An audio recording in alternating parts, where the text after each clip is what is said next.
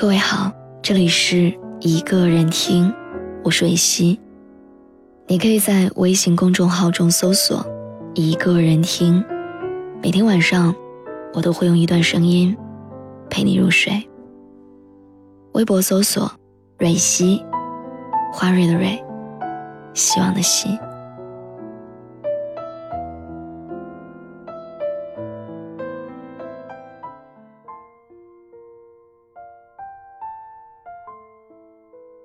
我经常会听到一些女孩说，找老公一定要有车有房，要不然绝对不嫁。一个男人什么都没有，我凭什么要和你在一起？听到这些话的时候，我就很想问，你要求他有房有车，那你有什么？人家为什么要把房子、车子、工资、存款统统交给你？而你值不值得男人的好？我知道我们每一个人都希望自己能够活得好一点，都希望自己的另一半有能力带给自己美好的生活。可是你想找到这样一个男人的前提，应该是你本身就是一个优秀的人。我看到过一些人，他自己很一般，不上进，不温柔，没有相貌，也没有才华，整天想的不是如何让自己成为一个更好的人，如何赚钱报答父母和家人，而是挖空心思的想要找一个有长相、有地位又有钱的男朋友，以此来让自己摆脱生活的困境，让自己少吃一点苦，过上靠男人而得到的那种富裕的生活。可是凭什么？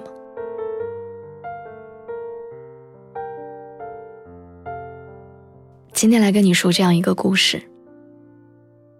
香香和肖阳，他们两个人好了3年多。香香的家境很普通，肖阳的父母都是做生意的，条件很好。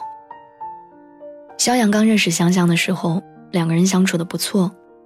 肖阳上进体贴，会疼人；香香温柔漂亮，善解人意。但是慢慢的，香香开始变得虚荣，变得物质。衣服4位数以下的不穿，包包5位数以下的不要。有时候肖阳满足不了她，她就会乱发脾气。自己的工作也开始很频繁的更换，整天不是抱怨老板太苛刻，同事不好相处，就是觉得自己在那个单位太屈才了。后来两个人到了适婚的年纪，双方父母都开始催着结婚。肖阳身边的很多朋友那个时候就劝他说，跟香香分开算了，说这样的女孩不是一个会过日子的人。但是肖阳觉得，香香陪了他3年，把自己青春最好的3年都给了他，他需要负责任，所以就张罗着家里一起商量婚事。香香家提出的条件是，婚房不能小于200平，车子不能低于50万。香香还看上了一个30多万的钻戒，说肖阳不给买，那就不结婚。结果呢，可想而知，两家人不欢而散了。肖阳那个时候原本觉得，香香的父母也许是怕结婚以后，香香在自己家会吃亏，所以就3天2头的买很多东西去看他们，一遍一遍的告诉他们自己会照顾好香香。但是他的努力并没有感动香香和他的父母。最后，两个已经快要结婚的人，就因为这些事儿，彻底分开了。再后来，过了一段时间，小杨结婚了，和一个叫做婷婷的姑娘，听说是亲戚介绍的。那个姑娘家里条件也不是特别好，但是姑娘本身很好，温柔贤惠，大方孝顺，长得也漂亮。婷婷在银行工作，有稳定的收入。结婚的时候，肖阳家没有让她出什么钱，肖阳的父母给两个人准备了一套100多平的房子，一辆80多万的车，给姑娘买了一个10多万的钻戒，还给了婷婷家20多万的彩礼，很风光地把她娶回家了。其实这样看来，这和当初香香想要的其实并没有差多少。后来我问小杨，我说为什么最后结婚的人不是香香？毕竟他陪了你3年，而婷婷才不到1年。他跟我说了这样一句话，他说香香不值这些，但婷婷值得。香香是那种自己本身不怎么好还要求很高的女生，而婷婷是那种本本分分自立自强的女生。他们家包括婷婷在内，结婚的时候都没有提什么要求，只说只要两个人过得幸福就好。我在肖阳的婚礼上又遇到了香香，我们坐在一桌。经过了这场变故，她还是一点都没有变，还是一个特别以自我为中心的人。她一直都以为肖阳其实只是因为提供不了那些东西，所以才和别的女孩结婚了。她觉得肖阳其实一直都还喜欢着自己，所以整个晚上她都呈现出一副充满优越感的样子，好像自己才是女主角。酒席结束之后，我和香香一起回去，刚出大厅她就哭了。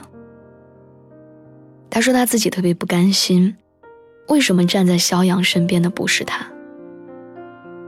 她说她觉得自己没有错，因为如果结婚的时候物质达不到标准，就没有办法好好生活，而且父母把她养那么大，有些要求并不过分。在车上她唠叨了一路，到后面我只是静静地看着窗外。她具体说了些什么我并不清楚，她最后留给我的印象就是像一个自私的怨妇。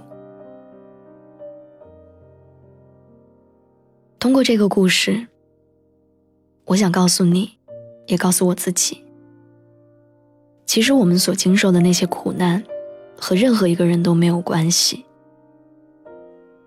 如果生来就苦，那是我们的命，但如果一直都苦，那就应该在自己身上找找原因。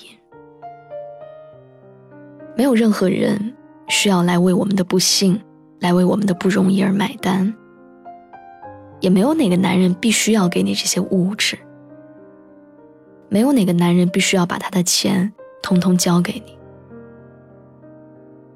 他可以因为爱你而主动把这些东西给你，但是你却不能因为他爱你就毫无底线地向他索取。我们生活的这个世界里，很多路注定是要自己走的，很多苦是要自己尝的。请不要用你的不幸去捆绑住你的另一半。你总觉得因为你怎么样，所以他就需要怎么样，但其实这样不公平，因为没有人必须对你好。范爷曾经说过，我不嫁豪门，因为我就是豪门。所以我们自己好了，那我们找谁都不是高攀。桃李不言，下自成蹊。如果你想要更好的，那你就自己好好的付出努力。金钱、物质、安全感、幸福，这些都不是哪个男人必须要给你的。靠自己永远比靠别人来得可靠。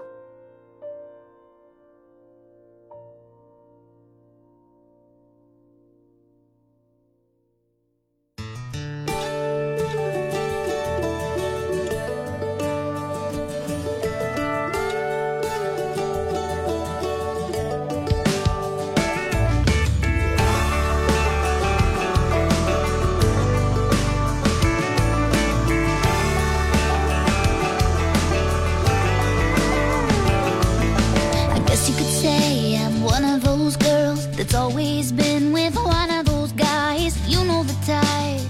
Like right now he sleeps while I write. But it's better than crying. I'm worn out from trying. From loving a man who always makes it clear I'm not welcome here. Just when he's hungry or frisky or needs something clean. You know what I mean. But not tonight.